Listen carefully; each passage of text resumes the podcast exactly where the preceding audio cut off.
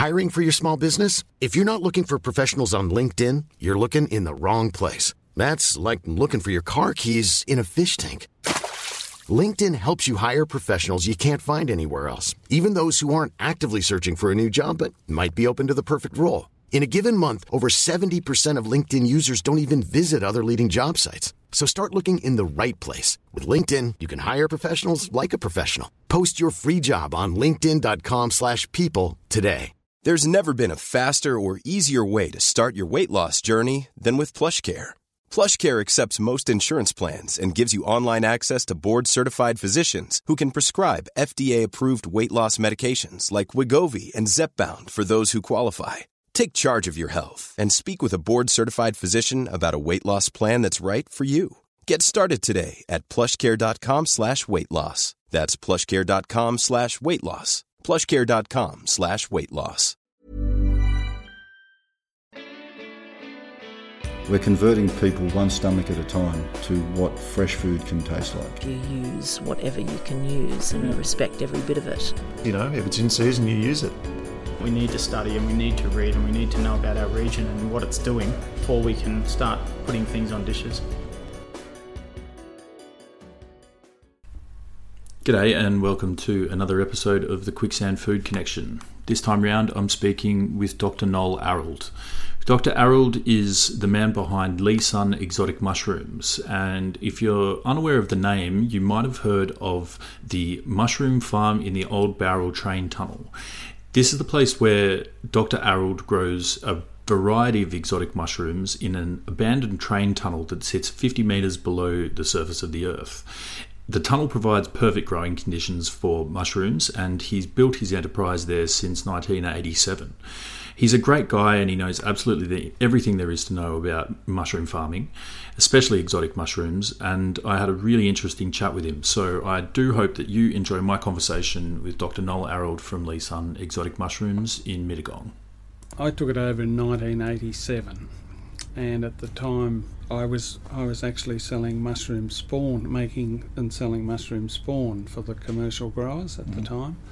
And of course, 87 was the crash, and a lot of people went out of business, couldn't pay their bills and everything. So I decided I'd have to get into a business with a better cash flow. Yeah. So that's why I looked at changing the arrangement here and just growing exotic mushrooms. Mhm. So because I import cultures from all around the world, someone had sent me some cultures of a brown mushroom. And so we started to grow that in this tunnel.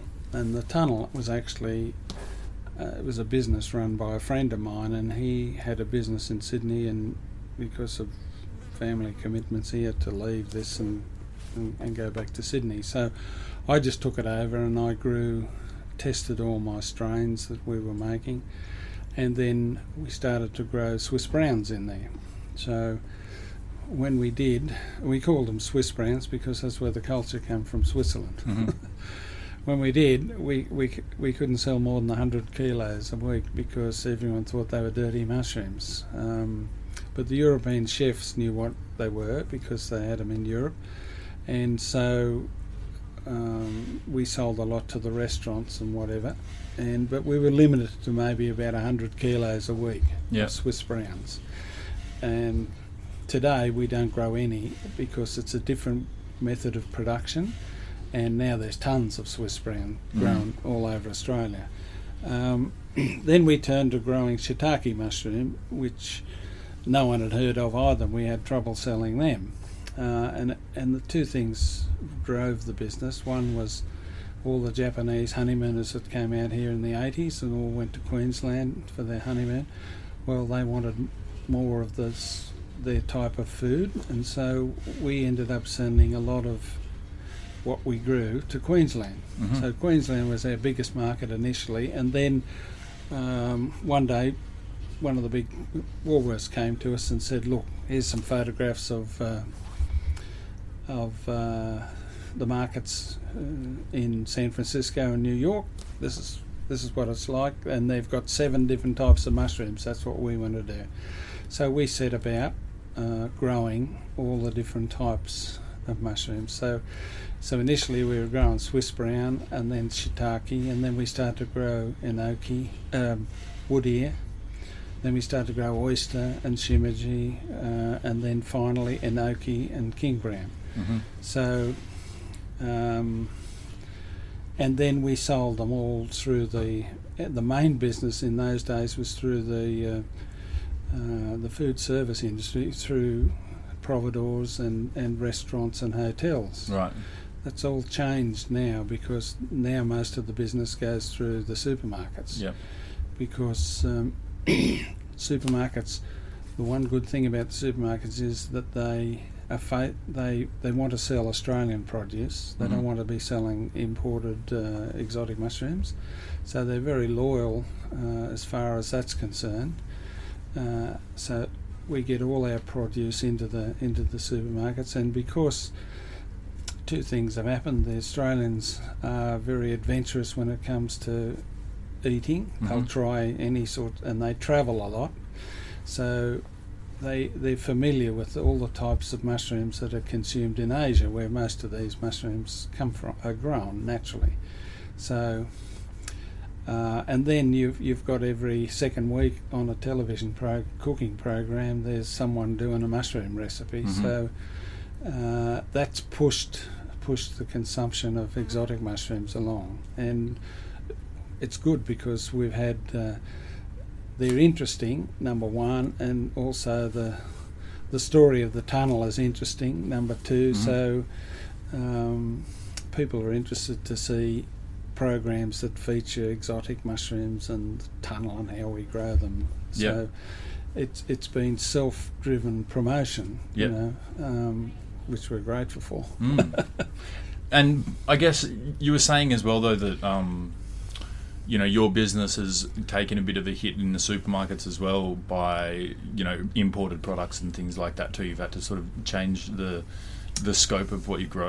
Not in the supermarkets. Not the in the supermarkets supermarkets. only by Australian. Yeah. Uh, but um, we, the, the the fresh food markets in the in the fr- fresh food markets and the restaurant chain, we have been affected because there's a lot of mushrooms grown in Korea uh, and China. Um, and so there's a lot of imports coming into Australia, Mhm. and it's very hard to compete with them.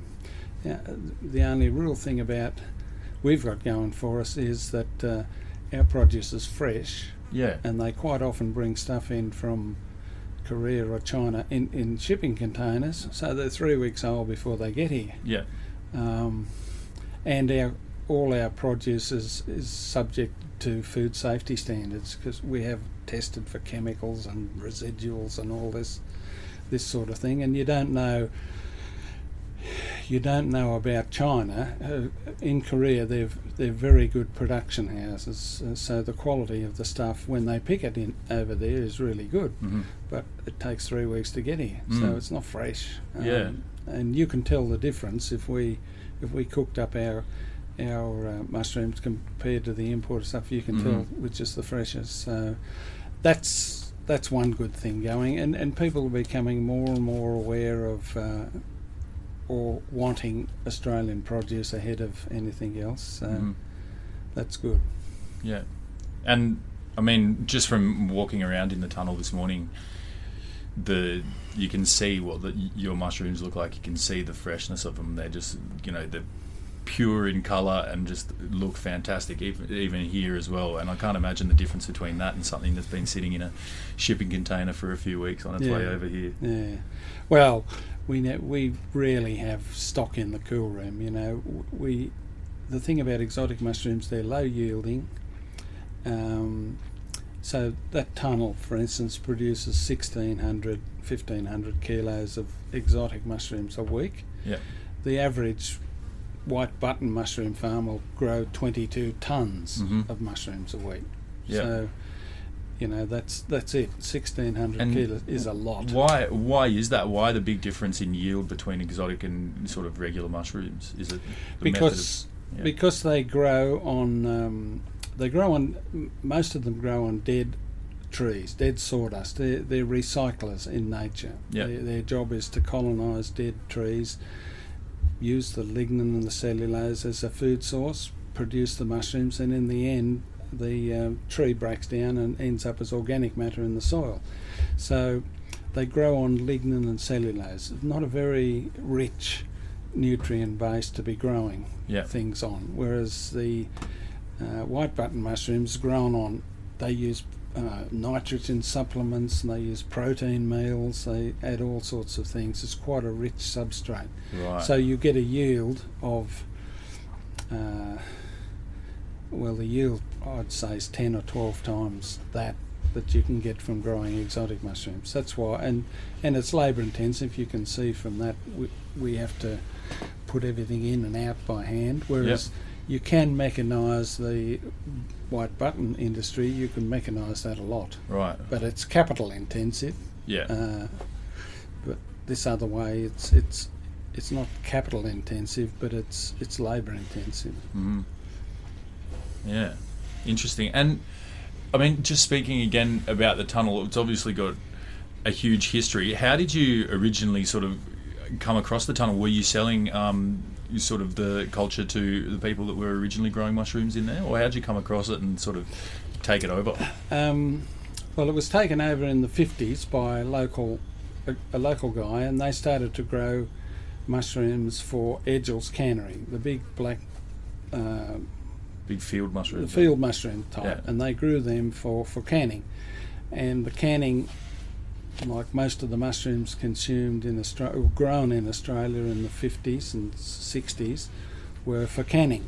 Right. And then when when the Whitlam government came into power in the 70s and and and uh, dropped all the tariffs, there's a flood of imports came into Australia, and so the growers couldn't compete. No way they could compete. So they changed their tack and changed from growing for the canning industry to growing for the fresh market, and they there's no way imports could compete with them on the fresh market. So they put all their effort into doing that, and they've been uh, spectacularly successful because now Australians consume the second highest per head uh, of white button mushrooms of any country in the world behind the French, and Mhm. that's where mushroom growing first began in France. So they've promoted it, and it's it's a healthy. Uh, you know, they've promoted the health the health uh, properties of, of mushrooms and, and nutritional properties and everything, and so they they stand really well. But they're they're all grown now in in air conditioned, uh, panelled, insulated buildings with air conditioning, temperature control, uh, humidity control. Very Mhm. very um, uh, controlled farming. It is. hmm Yeah. Whereas my stuff is is just uh, you grow on dead trees, so you use sawdust uh, and you grow it that way, and you grow them side by side, and a few moles here or there doesn't matter because that happens in the forest. Yep. Yeah, and I mean, and so after that original production of mushrooms in in the tunnel, um, sort of how did you how did you come Well, about the tunnel? The um, it was used for growing for Edgell's up until uh, up until about 1987. As an, and I said, I had a friend who had this as a business down here, but he also had a business in uh, in Windsor as well. And because of family troubles, he, he couldn't run both, so he, he just walked out and left that Yeah, uh, and handed it, you take over the lease. So I took it over and I was doing nothing with it until uh, the crash came and then we decided to change the business. So what happened then is we changed, instead of making mushroom spawn, we started to make exotic mushrooms and, Yep. and using the same equipment. And then we used the tunnel for growing them. So that's how it happened. It was Mhm. just coincidence of, of time. Really? yeah. yeah, and so. I mean, w- when you when you first had this idea of you know growing these exotic mushrooms in in this big old uh, railway tunnel, sort of, what was the reaction like? Like, how did you originally try to sort of enter the market in supplying people and you know t- spreading the word about the tunnel? Now it's quite well known now, but originally was it a bit of a, you know, Oh, yeah. obviously it's a Very difficult. It's, it's uh, as I said, we, we were lucky to sell 100 kilos a week of uh, Swiss browns and 100 kilos a week of shiitake at that stage. Yeah. Um, and now we sell about 700 kilos of shiitake a week, and plus all the other varieties that we grow. Mhm. So it it's grown, um, and a lot of it is, has come in replacing product that formerly wasn't grown here, that came from overseas. So whatever we grow, Australian made, we can sell. And at the same time, the market has grown because there's more and more stuff coming from overseas, and uh, so the demand, the, the demand has sort of picked up on Mhm. all exotic mushrooms. Yeah, great.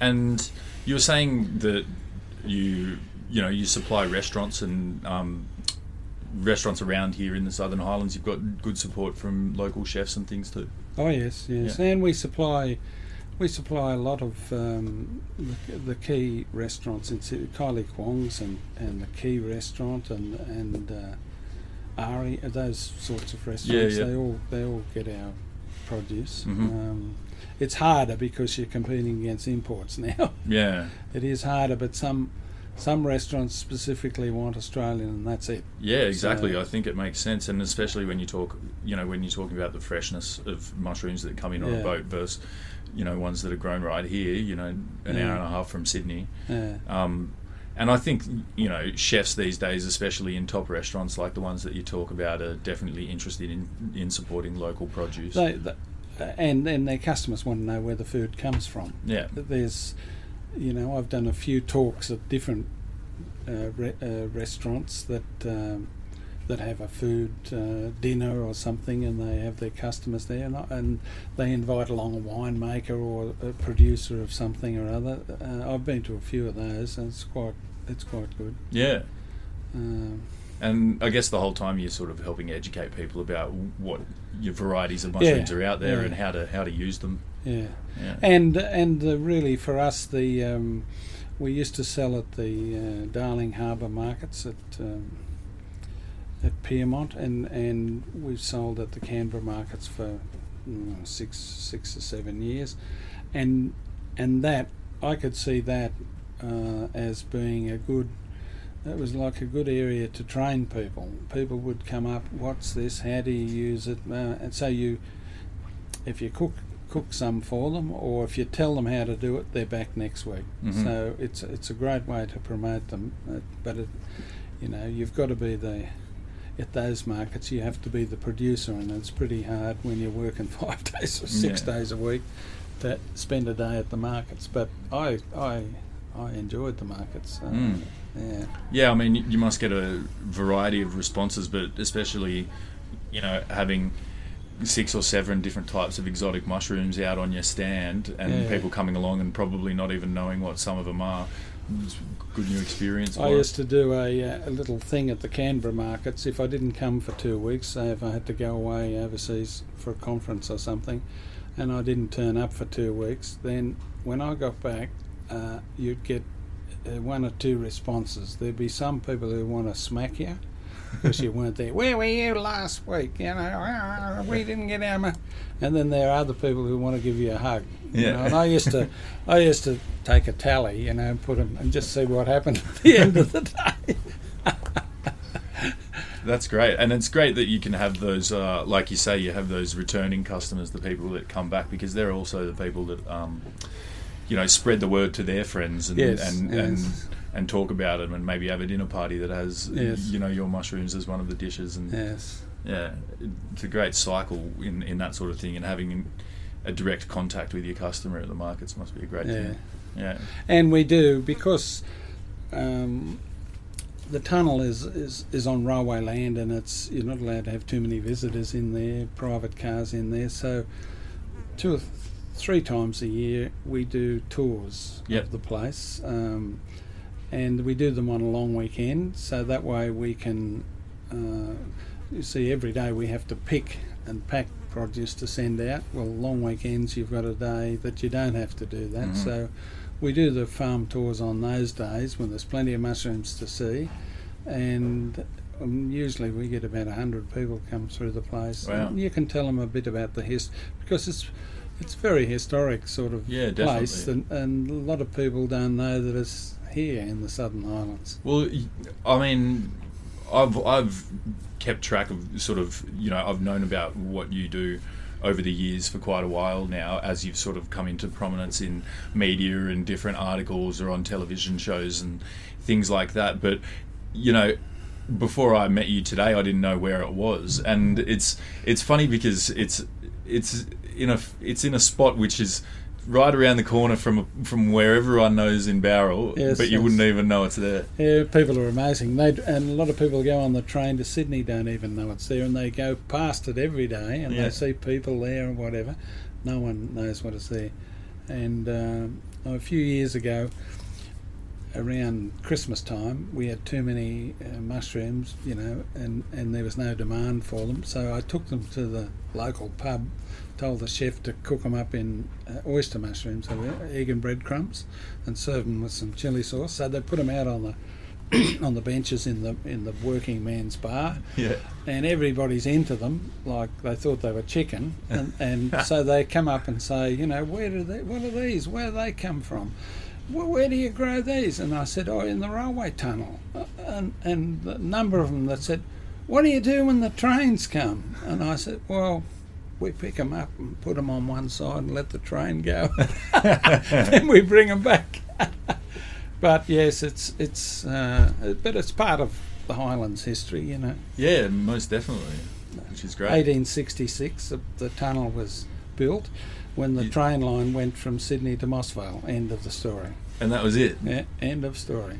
And uh, you're saying it's all Bowral brick as well. It's all Bowral brick inside, and and uh, during the war, you know, when the Japanese submarines came into Sydney Harbour and they were worried about Australia being invaded, they they firstly were going to use that as a refuge for the people of Bowral, and then they decided to change it and put store munitions in for the air force. Yeah.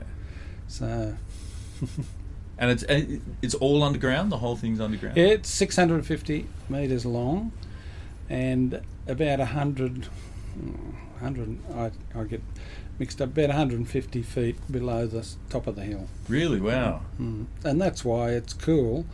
Uh, it's insulated, Yep. so that's why the temperature is around 16 degrees throughout all year round. hmm Uh, it gets a bit hotter at one end in the summertime, and it gets colder at the other in the wintertime, depending where the air, which way the wind's coming. hmm So, but it's a steady temperature all year round. Yeah. No air conditioning required. That's the beauty of it. Yeah, it must be. I, I guess some of the sort of larger production facilities with, um, you know, white button mushrooms or whatever it may be must have air conditioning running full time. Oh yeah, because you've got to grow them at at a certain temperature at different stages, and, and you need to humidify and and pass, and they ne- you need to keep the CO two level down below a certain amount. So you need to push fresh air through the building, and that has to be chilled, cooled, and humidified. So it, there's a lot of work in that. So so the beauty of the exotics is it's using waste products, uh, sawdust, which Mhm. is you And know, you're saying it comes from the snowy mountains, the sawdust you use? yeah, it's a cold climate uh, eucalyptus tree. Yeah. It is. And then, so you use um, uh, a waste product, you get you produce food, and at the end of the day, you end up, after cropping, you end up with a potting mix Yeah. virtually. And is that Uh, where does your where do they go? uh, we give it, to, we sell it to a local nursery, and they blend it in and make potting mixes out of it. Um, Yeah. We can't get um, people can't come in there and fill up their trailers and that because it's on, it's on uh, government land. But and the other thing about it, you saw those long logs. I actually take them and, and let them dry out over the summer, and then I burn them in my wood burner at home. Oh, really? One bag of them will heat my house for a day.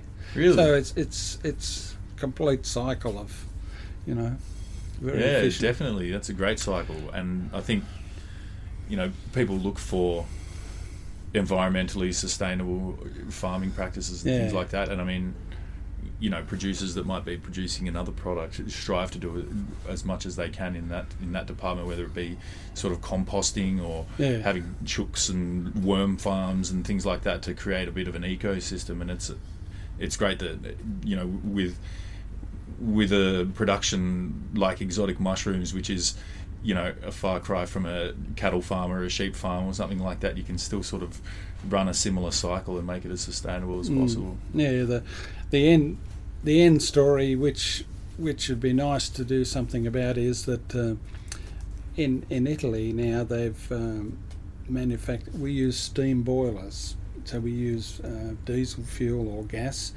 to make steam to sterilise our bags of product before we put the spawn in, and so.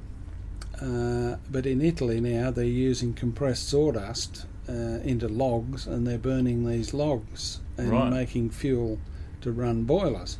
Well, it'd be really good if we could do the same and use our spent shiitake logs and just use them as the fuel to run the boiler. That'd be that'd be Mm. the next step. But it, it's it, then it's completely energy energy free. Yeah, that's amazing. Yeah. Fantastic.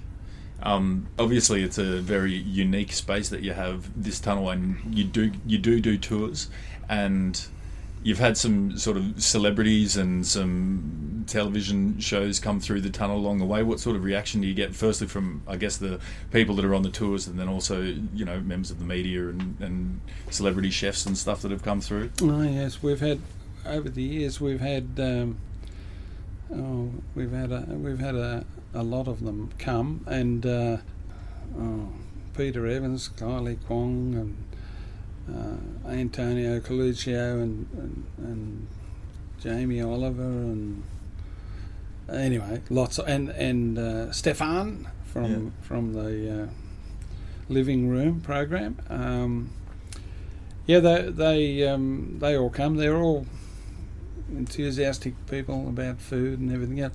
Jamie Oliver told, told I asked him why he specifically wanted to come. He came to Australia, and I couldn't tell anyone that he was coming to Bowral because he didn't want the publicity. Otherwise, he'd get chased down. So Mhm.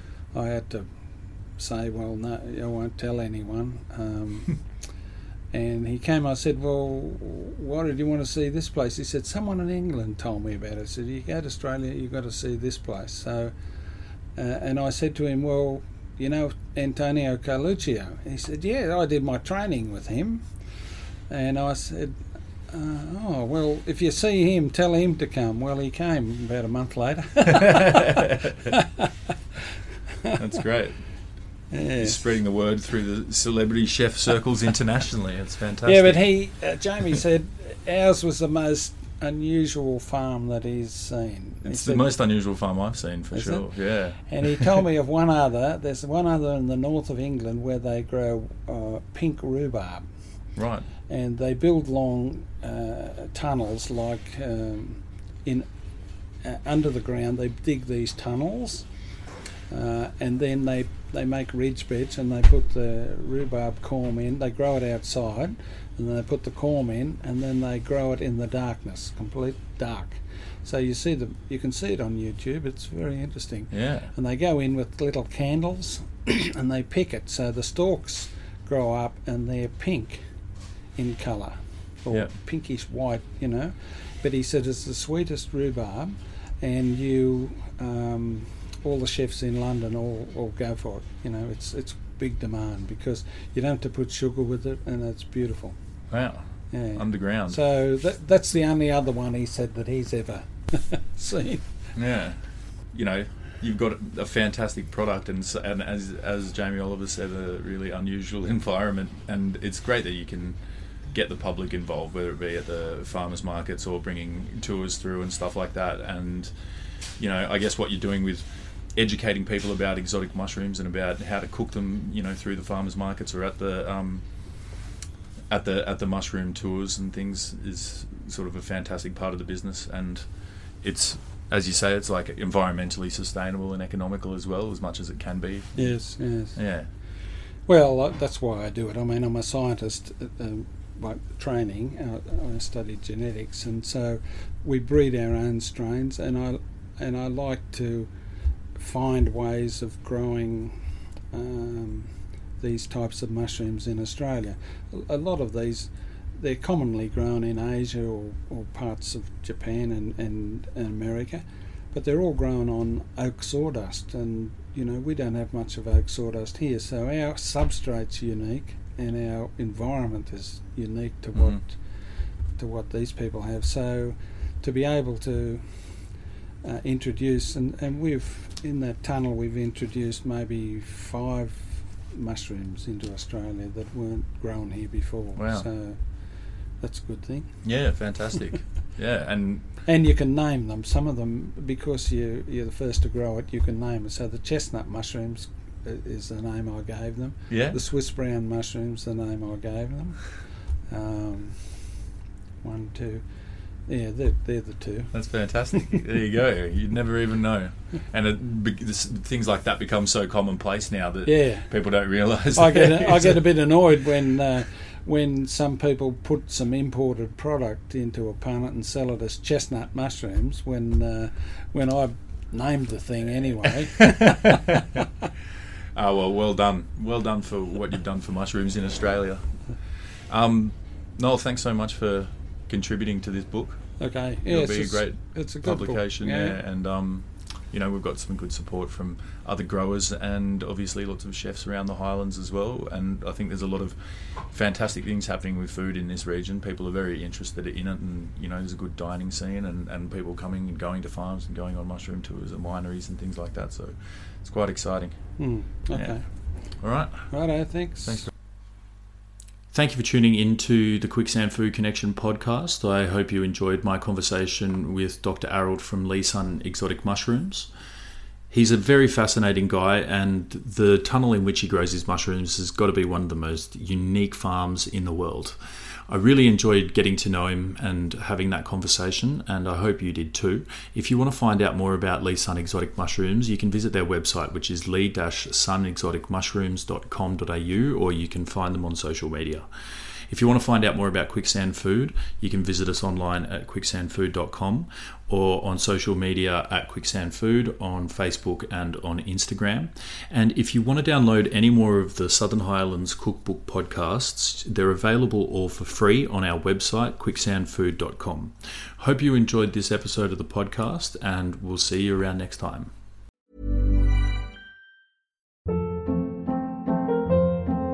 Hold up. What was that? Boring. No flavor. That was as bad as those leftovers you ate all week. Keke Palmer here, and it's time to say hello to something fresh and guilt-free. Hello Fresh. Jazz up dinner with pecan-crusted chicken or garlic butter shrimp scampi. Now that's music to my mouth. Hello Fresh. Let's get this dinner party started. Discover all the delicious possibilities at hellofresh.com.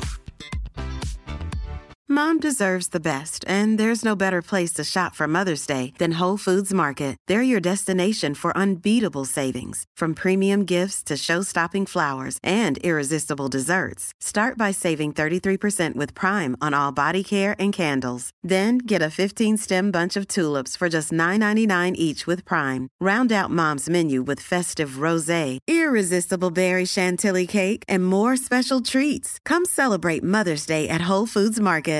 Even when we're on a budget, we still deserve nice things. Quince is a place to scoop up stunning high-end goods for 50 to 80% less than similar brands.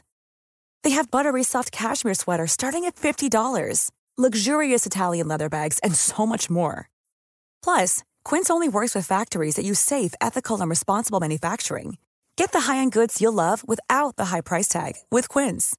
Go to quince.com/style for free shipping and 365-day returns.